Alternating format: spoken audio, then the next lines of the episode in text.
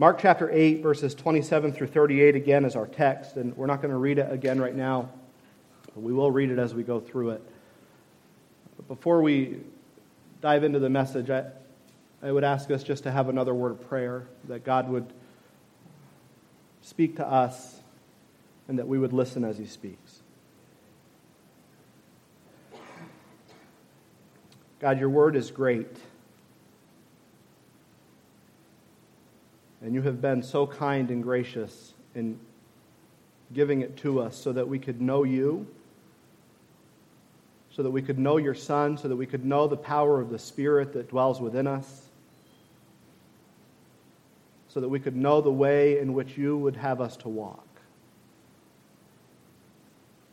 And God, I pray this morning that you would take your great word and your great spirit and apply the word to our hearts in the way that we need it applied. And certainly, God, as we sit in this room this morning of our hearts are all in different places. We all need different things. And God, we thank you that your grace is big enough that you can minister to, to us where we're at. And certainly, as we've looked through the Gospel of Mark, we've seen that's exactly what Jesus did. He found people where they were at, and he took them to a better place. And God, I pray this morning that that, that is what would be done today. That you would meet us where we're at, and then you'd urge us and push us and nudge us along so that we would be in a better place in our relationship with you. Thank you for your goodness, for your kindness, for your graciousness. And God, as we close things up in a little while, I, I pray that we would give you all the honor and glory for what's done here today for you alone truly deserve it. We ask all these things in the name of Christ. Amen. Well, they're on the road again. I've often wondered what the conversations between Jesus and the disciples looked like as they made their way from town to town. And, and honestly, it would have been fun uh, to, be, to have been a part of those conversations. And certainly, we know what some of them are, for even today, that's what we're going to study a conversation between Christ and his disciples. But there must have been so many deep things that Jesus revealed to them that their hearts and minds couldn't grasp or understand. And I would imagine at the very same time, there were many intriguing things that the disciples said that po- probably caused Jesus just to shake his head or roll his eyes or say, Come on, guys, uh, let's, get, let's get it together here. As we look at the text today, we see that another very pivotal conversation takes place. It begins with a question that is asked by Christ, and then it continues with some very straightforward teaching that I believe should be beneficial to each of us. As we left off last week, Pastor Matt uh, preached to us how Christ had healed the blind man, and Jesus did this in a gradual way. And I appreciated the message that Matt gave last week as it reminded us of the gradual nature of our growing faith, that we don't arrive in the, the point where we're going to be all in a moment, but it takes time as our understanding is broadened, as our minds uh, be, begin to receive in a deep way the truths that Christ has shown to us. We understand that Christ had taken that man out of the city because he was done with the city, but I was thankful for the reminder that though he was done with that region, he was not done with the people that lived in that region, that he still loved them and he desired to minister to them. Well, as they travel on, the passage before us is one that takes place about a week before the transfiguration would take place. And we'll look at that next or in two weeks. And it's good for us to have an understanding of the timeline of Scripture because connecting the dots of where we've been and where we are and where we're going helps us understand the intentionality of Christ as he made his way to these places and through these places and as he ministered to the people that he found there. This passage that Christ was, or that we're in today, is another passage where Christ is gracious to them. He had already displayed for them his majesty and his glory, his power, his ability, his wisdom, his strength, his compassion, his grace and mercy. And now he was going to take things to the next level. The disciples were hard headed, but he needed to impart this information to them, for it would be a help to them down the road. And as I make that statement, it reminded me of what Paul wrote in Romans 15, that the things that were written aforetime were written for our learning, that we through patience and comfort of the scriptures might have hope. And everything that Jesus was teaching his disciples, everything that he was relaying to them about who he was and about who they were and the things that were going to come to be, he was giving those things to them so that they could have hope in the days ahead. And let us understand that what Christ explains to them today, it rocks their world. That the Son of Man is going to suffer many things. That he's going to be condemned, that he's going to be rejected, that he's going to be harmed, that he's going to die, but then he would rise again. The disciples didn't know how to handle this because they loved Jesus so dearly. But Jesus gave things, these things to them so that when he died and when he rose again, they would have the hope to continue on and change the world that they lived in for the glory of God. Christ was giving them hope. Not hope in a system, not hope in a government, not hope in themselves, but hope in Him. And this is still the very place where all hope and true hope is found. And may we be encouraged today as we go through this text to place our complete lives under His authority, for He alone deserves to have lordship in our lives. The big idea this morning is this the question that Christ asks is meant to reveal to us the level of commitment that we have to Him. The question is simple, but the answer to the question changes everything. The question that Christ asks is meant to reveal to us the level of commitment that we have to Him. The question is simple, but the answer to the question changes everything. So let's dive in today and diligently consider the text that is before us. The first thing we see is a thought provoking question. Verses 27 through 30, the Bible again says this And Jesus went out and his disciples into the towns of Caesarea Philippi. And by the way, he asked his disciples, saying unto them, Who do men say that I am? And they answered, and John the Baptist, but some say Elias, and others say one of the prophets. And he saith unto them, But whom say ye that I am? And Peter answereth and saith unto him, Thou art the Christ. And he charged them that they should tell no man. I love a question that makes me think. I love thinking through the Bible in a way that, that causes me to evaluate what I've always heard. And there's a benefit to this, but there's also at the same time a danger to this. It's good for us to not just give the surface level Sunday school answers that we've grown up hearing all our lives, but it's good for us to dig into the Bible, to have an understanding on our own of why it is we believe what we say we believe. That it's not just a head knowledge, but it's, it's deep within our hearts, it's deep within our soul, so that when somebody asks us the reason of hope that is within us, we can give them an answer with meekness and fear, understanding that the things that we believe have changed our lives. Now, we have to be aware that as we dig into the Bible and we, we process some of the deep things of the Bible in, the, in a theological realm, it could cause at times the things that we've heard to shift as we have a better understanding of the things that God has revealed to us. Has anybody ever had that happen? You've heard something from the Bible, but then when you studied the Bible on your own, you came to a, a different conclusion, more of a biblical conclusion, maybe than what you've heard as a surface level answer. I think we all probably have done that before. I think we all have thought through the Bible in a way, or at least I hope we have, that has caused us to come to a deeper understanding, even if it challenges some of the things that we have always heard as we have grown up. And so, as Christ and the disciples head out of one town and they begin to make their way to another town, Christ begins to drill into this idea of what their understanding was of who he was. He begins in, in a, a, a, very wise way as he softens the, the blow or breaks the ice. And he says, Hey guys, who is it that men say that I am? As you're out and about in the town, as you hear the crowds talking when I'm not present, what is it that people are saying about me? And again, Christ was wise in doing this because he was showing the disciples that he loved them enough to care about their opinion, to care about what they understood, to care about what they heard. Now, what the crowd said about Christ and what the reality is about Christ are often two very different things, as we're going to understand today. And yet, as Christ asks the question, he says, Who do men say that I am? He gives pause and allows the disciples to answer. As the disciples begin to speak, they say, Oh, some say that you're John the Baptist, or some say that you're Elijah, or some say that you are one of the prophets. And this answer to this question is very intriguing to me because all of these men were dead, and what are these people saying? That these men had come back to life and were living again. We know that this was true of Herod, as we saw it a few weeks ago. When John the, or when Jesus came on the scene, what did Herod think? Oh, this is John the Baptist that's come back from the dead.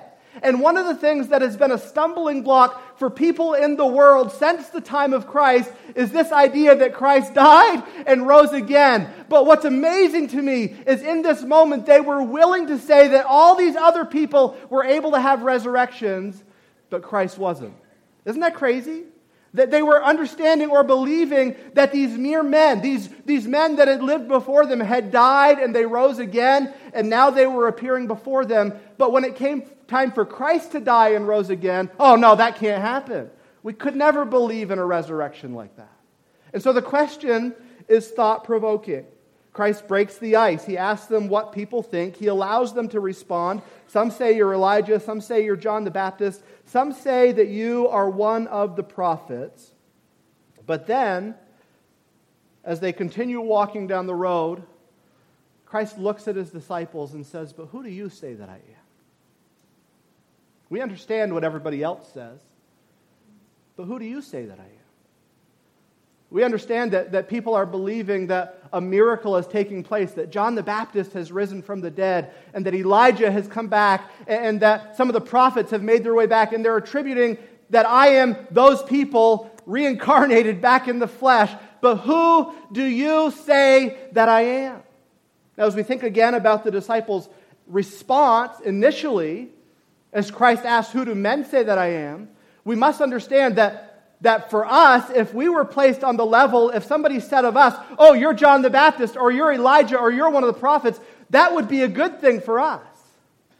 But as these people gave that response about Christ, understand that it was a degrading thing. I'm not saying that these men weren't good. Jesus says of John the Baptist that there's not a greater man that's been born of woman than John the Baptist. We know the prophets did great and wonderful works. We know all these things. But for Christ to be put down to their level would reveal that they have again misunderstood the reality of who Christ was. So, as Christ asked the disciples, then, who do you say that I am? We see that Peter is quick to respond. He seems to jump at the opportunity and he says, Thou art the Christ. Matthew goes on to reveal that Peter's statement was, was maybe a little bit longer. He says, Thou art the Christ, the Son of the living God. And so, for Peter to boldly proclaim this truth, it's revealing that God had been doing a work in his heart so he could begin to see the reality of Christ. And, friends, let us understand something today that before we can ever proclaim the truth about Christ, it is God who does the initial work in our hearts to open our eyes to see the reality of who he is. Why? Because we are blind, we are dead in our sins. And yet, as the Spirit of God begins to awaken us to these truths, as we see in the life of Peter in this moment, Peter is coming to this understanding. Though it wasn't perfect yet, though his faith wasn't in complete or full maturity yet, he was understanding some things about Christ that he had never understood until this moment.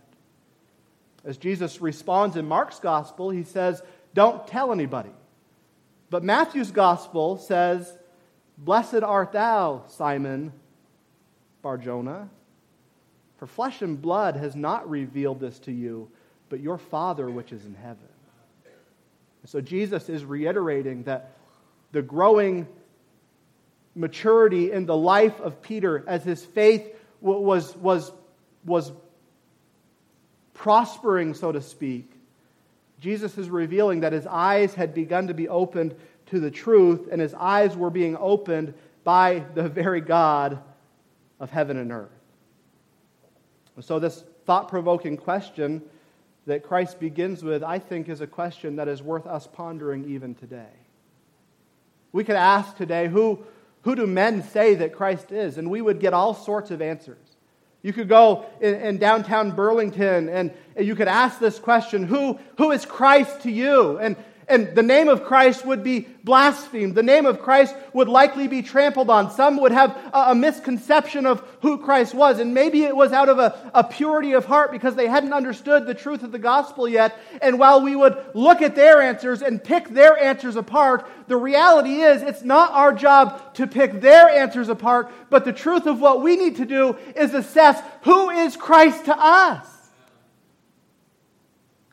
And so, as we often want to give the world a hard time in their misunderstanding of Christ, maybe it would be more beneficial to us if we stop and reflected on who Scripture reveals Christ to be. So, who is Christ to you? I'm not asking this in a, a sentimental or a, a feelings based nature. I'm not asking you to, to wax eloquent about all, the wonderful things that Christ has done. I'm asking you, who is Christ? Now, the things that he has done point to who he is. And the bedrock of this answer needs to be founded not in what we think and not in what we feel, but in what Scripture and the Spirit of God has revealed to us. And so I would ask you again who is Christ? We understand that He is the shepherd, He is the Lord, He is the visible form of the invisible God. And your answer about this question changes everything about your life. Because if you think He's a good teacher or a friendly man or somebody that could do wonderful works, then I would suggest to you, friend, today that He has not really changed your life. But we, when we understand Christ as Scripture describes Christ, that He is the Christ, the Son of the living God, our opinion of him or our estimation of him will grow beyond even what our mind can comprehend. And so, this thought provoking question, as Christ asked it then, should still be a, a thought provoking question that we ask ourselves today. I wonder this morning do you have a deep and growing and intimate relationship with Him? Or is your relationship with Him casual at best? Do you think of him daily? Do you worship him daily? Do you bow before him daily? Or is the only time you think of the person of Christ when you gather on Sunday mornings? That album that I shared with you a few moments ago is one of the things that God has been using in my life to help me have a greater understanding of who Christ actually is and what Christ actually deserves. And so I would ask us again this thought provoking question Who do you say that Christ is? Who do you say that Christ is? If a random stranger on the street came up to you this afternoon and said, Who is Christ? Could you speak of him in a way that paints a picture of the truth of who he is? Or would you just simply give basic answers that anybody, even an unsaved person, could come up with. One of the things that we strive to do with our children, and as you know, we don't do anything perfectly with our children. You've seen the way they act. But one of the things we strive to do with our children is to get them at a very young age to fall in love with the person of Jesus Christ. Why? Because when you fall in love with the person of Jesus Christ, it changes everything. It changes how you view yourself, it changes how you view the world, it changes how you view eternity. And so I would ask you again who do you say that Christ is? The second thing we see in this text is an unfortunate reality. In verses 31 through 33, the passage continues on, and the Bible says, And he began to teach them that the Son of Man must suffer many things and be rejected of the elders and of the chief priests and of the scribes and be killed, and after three days rise again. And he spake that saying openly, which simply means he spoke it plainly. He spoke it simply so that they would understand. Middle of verse 32 continues, and it says, And Peter took him and began to rebuke him. And when he had turned about and looked on his disciples, he rebuked Peter, saying, Get thee behind me, Satan, for thou savorest not the things that be of God, but the things that be of men. Go, Peter, right? In the last section we looked at, Peter, when asked the question, Who do you say that I am? Peter stands up, I imagine, jumps up and boldly proclaims, You are the Christ, the Son of the living God. And as we said, Jesus applauded Peter, so to speak. He says, Well done, Peter. You are listening to what the Spirit of God is doing in your heart and doing in your mind. And I imagine it was an occasion of rejoicing, both in the life of Christ, but also in the lives of the disciples, because they were getting it. Up until this point, they had been rebuked by Christ on several occasions because of their lack of faith, because of their lack of understanding. But now they were getting it. As we learned from Matt last week again, this idea of growth in Christ is gradual. And just as Christ gave the eyesight of the blind man back in a gradual way, that is how we grow as well. In the moment we're saved, we don't understand everything. And even leading up to the point of salvation, who had to process and think over and, and, and figure out the idea of Christ before you submitted yourself to Him? Not perfectly, but we all did in some level. We thought about Him.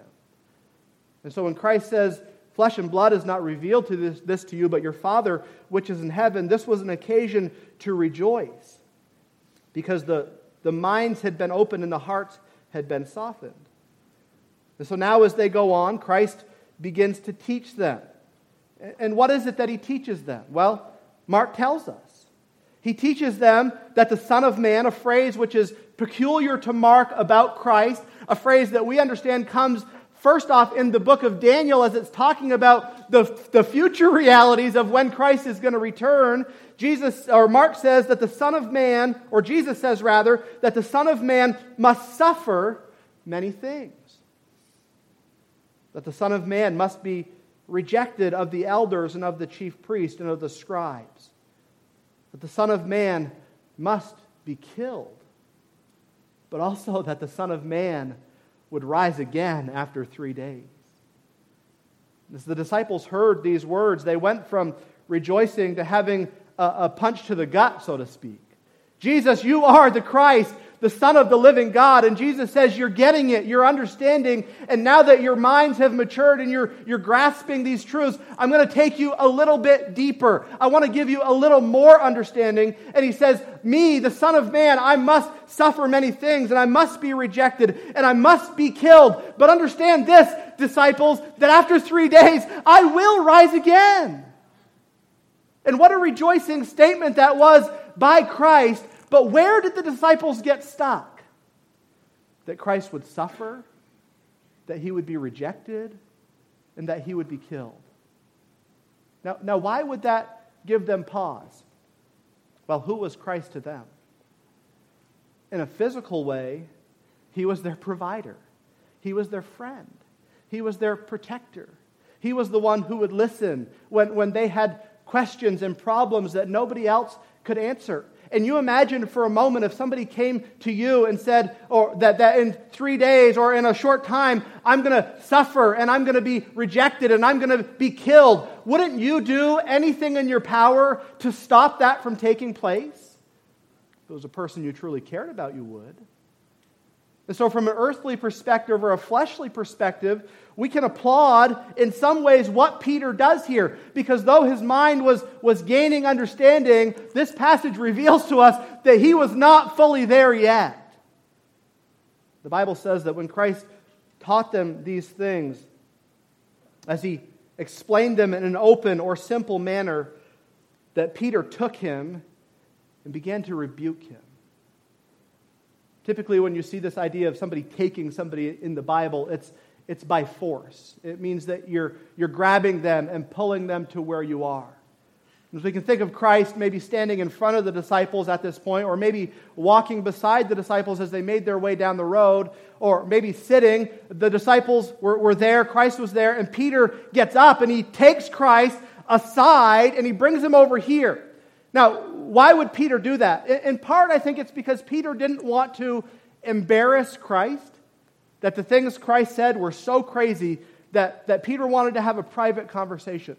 Maybe the other side of the coin is that, that Peter often opened his mouth and got rebuked publicly, and so he figured if I rebuke Christ privately, maybe he'll rebuke me privately. So Peter takes Christ to the side. The Bible says that he begins to rebuke him. That idea of rebuking, it's a strong word. It means to, to reprimand, to, to correct, to, to almost chasten like somebody had done something wrong. And that's what Peter was doing to Christ in this moment. And Christ sits there and he takes it. We know from the other Gospels that Peter says, Be it not so. These things will not happen unto you. And we know that Christ speaks to Peter later on about the reality that Peter's going to deny Christ instead of defending Christ. But here in this moment, Peter was bolstered up with, with arrogance, so to speak, as he was seeking to correct the very Son of God. Not so. These things will not happen. And Peter rebuked Christ. But then, as the passage continues, the Bible says that as Peter was here and Christ was facing him, that Christ turns his back and looks at the crowd. Now, in a casual reading, this would mean nothing. But as we understand what Christ says after he does this action, I think it explains a lot. Jesus turns from Peter, he looks at the crowd, but who does he begin to rebuke? Peter. And what does he say? Get thee behind me, Satan. Jesus was painting a very vivid picture here of the place of Peter's heart in this moment. Jesus was facing Peter at one moment. The next moment, he turns around to reveal that Peter was basically at this time opposed to Christ. He was against the works of God. He was against the very plan of God. And as Christ turns away from Peter, as he begins to speak towards the disciples and rebuke Peter, he says, Get thee behind me, Satan, for thou savorest not the things that be of God, but the things that be of men. Let that sink in for a moment. That the one that Christ had just spoken so highly of, in regards to his understanding being opened was now being openly rebuked by the very Son of God because he was opposing the plan that God had for Christ. And Christ says those words Get thee behind me, Satan. Now, we could spend a lot of time here. But as we connect the dots of where we've been to where we are, do you remember a few weeks ago when Christ taught the disciples and he said, Beware of the leaven of the Pharisees and beware of the leaven of Herod. Now, why did he tell them this? Because they were going to face some things that would rock their world. They were going to face some things that they didn't like, and this was one of those things. And what was the leaven of the Pharisees and the leaven of Herod? It was pride of heart, saying that we don't need you or that we have a better way. And in this moment, that's basically what Peter was saying without knowing it. Because if Christ was never taken, if he was never, if he, if he never suffered many things, if he was never rejected, and if he never died and rose again, then where would that leave Peter? lost in his sins forever. And yet, in this moment, as Peter is rebuking Christ, Peter, in essence, is speaking out against the very thing that he needed as he rejected the plan of God. And the words that Christ speaks to him are words that I think of often in my own life. And what does he say? You savor the things of men over the things of God. Can I ask you today, where is this unfortunate reality a reality in your life and in mine? Where do I savor the things of men over the things of God? Where have I complained about God's plan for my life rather than walking in it with humility and graciousness? Where have I, as a pastor, savored my will over God's will. Now, now we get it from Peter's perspective, right? He didn't want Christ to die. It, it wasn't that he was opposed to Christ as a person, but it was that in, in a sense he was opposed to Christ as God in the flesh who came to be the Savior of the world. And as God was doing something through the life of Christ that would bring salvation to humanity, when Peter stood opposed to that, Jesus is saying, Peter, you're no longer on my side if that's the attitude that you are going to have. And let's break this down a little bit in our lives. What in our lives has God desired to sanctify us with that we have been opposed to? What, what difficult trial has come to our life that we have rejected and pushed back at that God wanted to use to make us more like His Son, Jesus Christ? Every time we do that, do you understand what Jesus would, in essence, say to us? Get thee behind me, Satan. For you're savoring the things of God, or the, the things of men, more than the things of God. Well, let's look at it from a different glance. Maybe it's not a negative thing that God is trying to do in our lives, but maybe at times we get so focused on earthly things, earthly possessions, earthly gains, earthly comforts. And when God calls us to forsake those things or abandon those things, or when God takes those things from us, what is our attitude? We have to think. We have to think through this passage. And, and as I thought through this passage today, or, or this week rather, it, it, it gave me pause. Because I never want to be labeled by Christ as a Satan, one who is opposed to the plan of God or the will of God to my life. But maybe we need to ask ourselves where has that been a reality for us? So the disciples' hearts and minds were, were being opened, their, their understanding was being broadened, and yet, in this moment, we see that Peter was, was adamantly opposed to Christ, as we saw the, the Pharisees and the Sadducees and the Herodians, all those people that uh, were religious by nature or, or moral by nature. They, they were opposed to the person of Jesus Christ, thinking that there, there was a better way or another way, and that's what Peter is saying here. But can we agree today that there is no other way than God's way? That if Christ had not gone to the cross, then we would be left in our sins, dead in this life, only to become more dead in the next life. Separated from God now, but also separated from Him for eternity.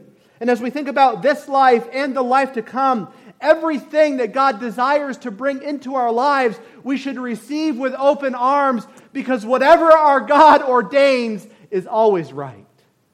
And it's always good and it always brings about His perfect plan. I like the way that the ESV phrases the end of verse number 33, where it simply says, You are not setting your mind on the things of God, but on the things of men. What does Paul tell us in his epistles? Set your mind on things where? Above. Where who is seated? Where Christ is seated. And why is Christ seated there? because his work on earth is finished. Salvation has been provided for all those who will place their faith and trust in him.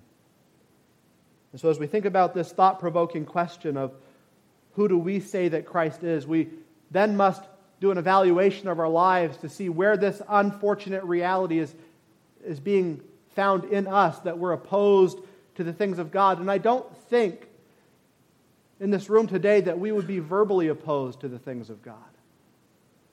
I think it's something that actually takes place in the heart. That we become bitter, that we become resentful, that we become upset or irritated or impatient. Who's ever grown impatient with God before? And we have to think through this in a way that is specific to us, not to those around us. So, in this moment, Peter was not bowing to the lordship of Christ, but he was bowing to his own will, to his own desires, and Jesus calls him Satan. And I pray that you'd meditate on that, that picture that Christ paints as he turns his back on Peter and faces the disciples while talking to Peter, because it's, it's a valuable picture to keep in our minds. And may we in our lives understand where we have savored the things of men more than the things of God. And so we have a thought provoking question, and we have an unfortunate reality, and finally, this morning, we have a life changing call. Initially, I was going to stop at verse 33, and maybe you're saying, I wish you would, but I'm not going to, so just get over it. We're going to make our way to the end of the chapter because the passages fit together so well. They're, They're, if you've ever looked at a nice, a well done kitchen and you see those drawers that are dovetailed, that's what these passages are like. They, they fit together perfectly as Christ continues his teaching. In verses 34 through 38, the Bible says, And when he had called the people unto him, so it seemed like it was a private setting, Christ with his disciples, with his back towards Peter, he then calls the people to, to join them along with his disciples, and he said unto them, Whosoever will come after me, let him deny himself and take up his cross and follow me. For whosoever will save his life shall lose it. But whosoever shall lose his life for my sake in the Gospels, the same shall save it. For what shall it profit a man if he shall gain the whole world and lose his own soul? Or what shall a man give in exchange for his soul? Whosoever therefore shall be ashamed of me and of my words in this adulterous and sinful generation, of him also shall the Son of Man be ashamed when he cometh in the glory of his Father with the holy angels. A life changing call. No doubt, if you've been at church for any amount of time, this passage is one that you have probably heard or, or read. Uh, it's, it's often seen on, on pictures or plaques as it displays to us this idea of following after Christ. And, and here the scene shifts. And I'm sure the moment must have been a little bit awkward, right? Like, as Peter, how do you recover from that? Um, you walk back to the disciples and, and like, how many times do you think the name Satan was brought up in a joking manner towards Peter from this point forward? Get behind us, Satan. Oh, we know who you are, Satan. I don't know if they, they did that, but I know if it was me, I probably would have done it. Um, uh, maybe I shouldn't be proud of that. I don't know. But the awkwardness of the conversation is over. The disciples are back together in a group. Jesus calls the people with the disciples to follow after him. He begins to teach them. And this call of Christ that we see in this passage is, is simple. It's not hard to understand. It's, it's like what Christ says a few moments, or Mark says a few moments ago, that he taught them openly, openly or, or simply. It's not hard to understand, but can we agree today that it's hard to live out? that what Christ says here is, is not difficult to comprehend from a standpoint of, of understanding the words. But then taking the words and, and making them a reality in our lives are two very different things. Have you ever had somebody explain something to you and in your head you got it, but then when you went to do it, you, you fumbled and stumbled and fell and, and looked like a fool? We probably all have. And that's kind of what takes place here as we rest in our own strength, as we do life in our own power. But Christ says there's a better way. And so he says in verse 34, the middle of it, Whosoever will come after me, let him deny himself and take up his cross and follow me. And as I read this verse over and over again this week, um, it came to my attention, at least for myself, that sometimes we want to reverse the order of how Christ has things here. But it, it, it does a major disservice to what Christ is saying. We want to say, if any man will follow after me, let him pick up his cross and deny himself. But where does Christ begin? He begins with denying self. You see, there's a lot of people, and, and probably a lot of us at times, who say that we are followers of Christ, yet we're not denying ourselves. We say that we're dedicated to Him, walking in His ways, and yet there are portions of us that we are holding on to firmly and adamantly, that we're not willing to give those things up. And what Christ is saying here is crucial to living out this call of discipleship that he places before us in this moment. He says, If any man is going to come after me. Well, the disciples in the crowd are probably thinking, Well, we're coming after you, right? You just called us to come to you, and we came, so we're obeying. But Christ doesn't end there. He says, If any man will come after me, let him deny himself and take up his cross and follow me. Now, now, what does it mean to deny self? It means to not savor the things of men over the things of God. It means that we don't place at a higher priority the things that we want to do, the things that we want to accomplish, the things that we want to have, the plans that we have made, the way that we want to live our lives over the things of God. To deny self means that in everything I do, I'm making sure that it's not what I want, but it's what God wants for me. Fast forward to the end of the New Testament where Christ is in the Garden of Gethsemane, and what does he pray? Not my will, but thy will be done. Not my will, but thy will be done. And I think it's important for us to, to think about this question of whose will is it that we're pursuing for our lives?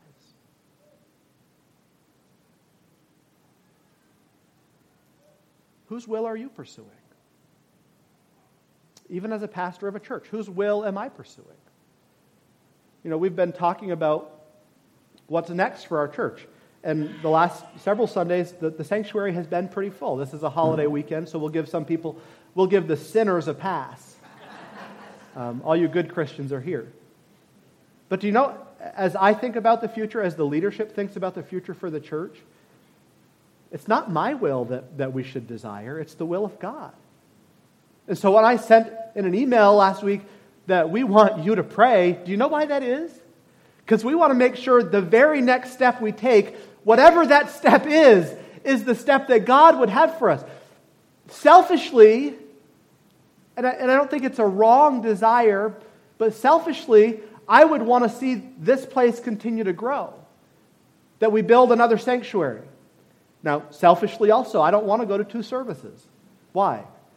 Because it's, it's, it divides the body of Christ. I don't want that. Um, selfishly, and this is something I've been thinking about, I, I don't want to plant a new church. Why? Because I like you guys. No, I, I love you guys. But what if God said, instead of spending hundreds of thousands of dollars to, to make your facility bigger, what if we dump that into another community that doesn't have a gospel preaching church? Do you know what that would take on my part? Denying myself. And let's be honest, we don't like to deny ourselves. We like to assume that our desires are always God's desires. We like to assume that our plan is always God's plan. And so, as Christ is speaking to the disciples and to the people, he says, If any man will come after me, let him first deny himself, for you will never truly follow me until you have denied yourself. You will never pick up that cross until you have first denied yourself. And as we think about this from a worldly perspective, doesn't the world say, and we like this message, that you should never deny yourself? You should always get what you want. At any cost, at any measure, you should get what you want. But the Bible has a different message, friend. And Christ, the Son of the living God, whom Peter just proclaimed as Lord, has a different message. And it's that we begin by denying ourselves. And so I would ask us are, are, you denying yourself? A good way to evaluate whether or not you're denying yourself is by looking at how you spend the things that God has given you to steward. Let's start with the idea of our finances. Are we denying ourselves when it comes to the finances that who has given us? God has given us. Now, our church is blessed richly. But I would ask you, if you're not denying yourself in that way, to understand that you're missing out on something that God has for you through giving to and through His local church to, to accomplish the kingdom work, not only in this place, but in the regions beyond. Are we denying ourselves in our finances? Are we denying ourselves in our time? How much time do we spend in the Word of God? Studying getting to know the Savior that died for us? How are we spending our entertainment? Is it on things that, that only gratify the flesh? I think there's a misnomer sometimes when it comes to the idea of entertainment. We can enjoy entertainment and at the very same time glorify our Father which is in heaven. Why? Because He's the one who's allowed us to have good things in our lives. But can we understand and agree that there are times where entertainment in itself can become a God? That we allow ourselves to digest things that don't point our minds or direct our hearts towards the person of Christ? How are we spending our time in these things? How about even simply your thought life? Thought life is hard to control. Anybody agree with me? You have a bad day and you're negative towards everyone and everything, and though you may never speak a word of harm to those around you, it's in your heart, in, in your mind, and it's in your heart. Do you know why Paul says, think on these things? Because these things that he's referencing in Ephesians point us to the person of Jesus Christ in every situation that we face. So Christ says, deny yourself. And then he says, take up your cross. We would automatically think that denying ourselves would, would be the equivalent of taking up our cross, but they're two different things because when you deny yourself of something, you have to fill that void with something else. And I would ask this today you may be doing a good job of denying yourself, but what are you filling that void with? It's one thing to listen to Christ and say, I'm not going to do this. But what has Christ told us to do that maybe we haven't started doing? Christ had to carry his cross, and in his, him carrying his cross, he brought redemption and salvation to a world. So we think of a cross as a negative thing, and quite frankly, it is a negative thing. But didn't many positive things come from Christ bearing his cross? And so, what cross are we called to bear? What trial, what difficulty, what, what pleasure are we called to give up for the sake of Christ and his kingdom? And then Christ says, when you have denied yourself and when you have taken up your cross, then and only then will you truly be a follower of me. And that's why this call is so life changing. It's because it's not easygoing, casual, go with the flow Christianity. It is dedicated and pointed and intentional Christianity. That every step I take and every thought I have and, and every move I make, it means that I am following Him. And, and Christ goes on to say this is when we find what real life is. Now, if we were to go downstairs and, and talk to the kids who could talk in the nursery and we ask them what life is about, what are they going to say? It's about animal crackers. I don't know, the, the, especially Claire, right? Anything Claire can get her hand on, that's what life's about in the moment. You go to children's church and you ask the kids in children's church, what is life about? And they're likely going to say, having fun, right? Doing things that are enjoyable. You go to the youth group on Wednesday nights, and they're going to talk about maybe, maybe sports or things at school. You go to a young adult, and they're going to say, Life is about establishing myself in this world with a career, uh, making my way in this world. You go to a, a, an adult with kids, and they're going to say, My life is my kids. And then you get up into the older years with somebody who's on their deathbed, and you ask them what life is about. And do you know their answer is going to be drastically different? than a kid in the nursery.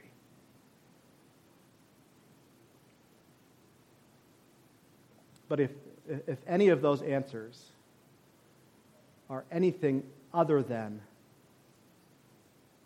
following Christ, then we have misunderstood the call to discipleship. So, what is life? The fullness of life is found in Christ and Christ alone. The enemy comes to steal and to kill and to destroy, but Christ has come that we would have life and that we would have it more abundantly.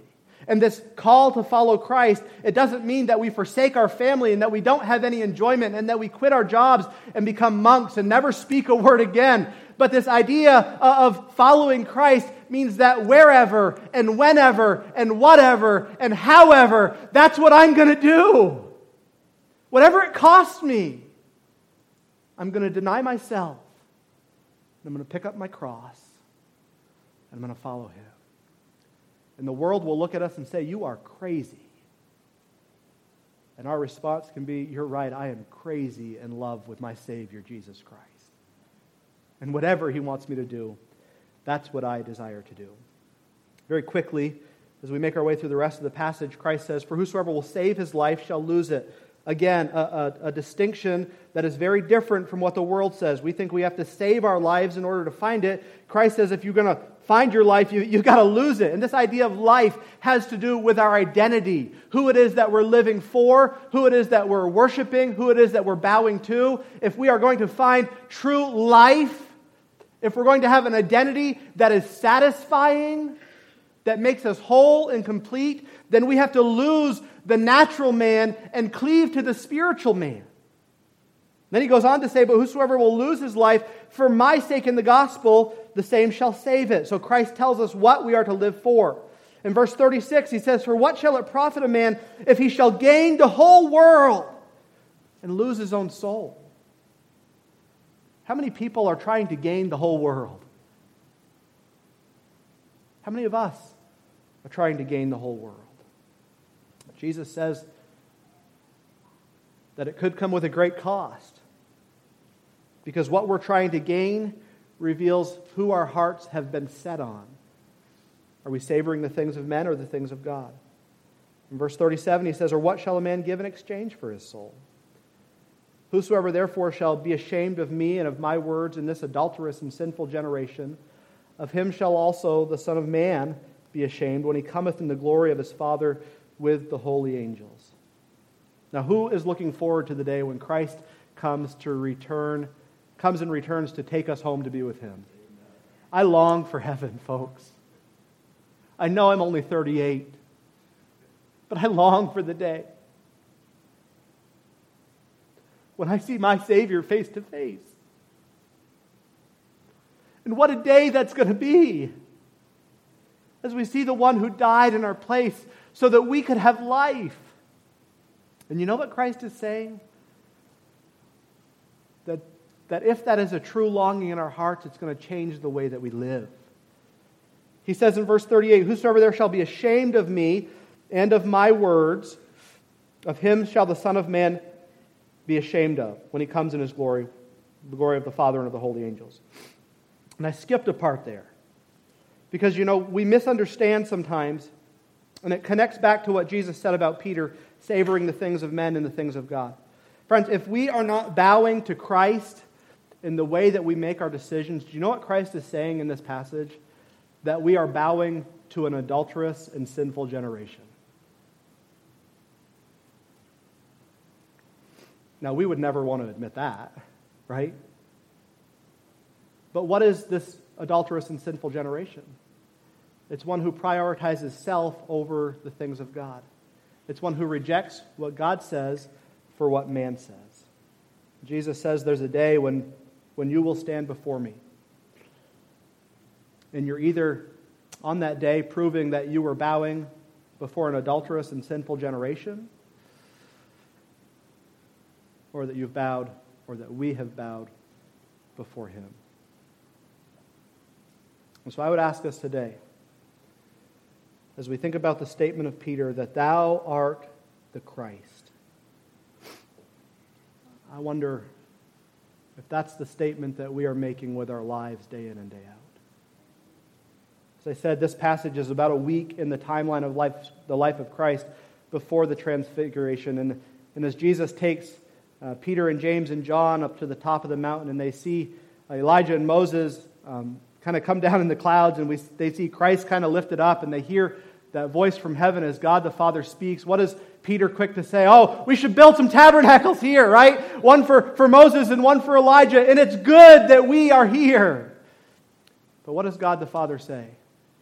This is my beloved Son. Hear ye him. And I pray this morning that we have heard him today. And that as we've heard him, that we would think through the question that he has asked. That we would evaluate in our lives where this unfortunate reality has taken place, where we've messed things up, got things out of order, been focusing on the wrong things. And that we would heed to the life changing call of denying ourselves and taking up our cross and following Him.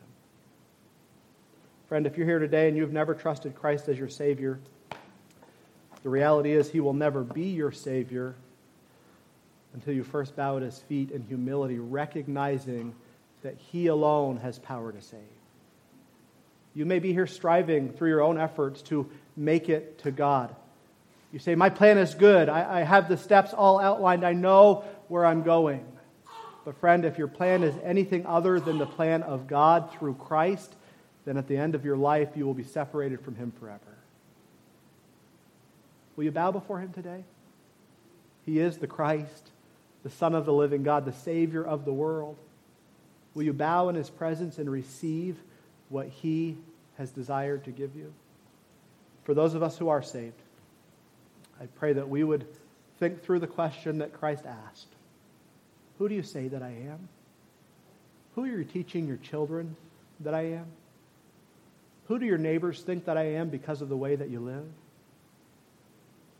And that we think through the unfortunate reality in our lives where we have got things twisted and mixed up, where we're walking out of step.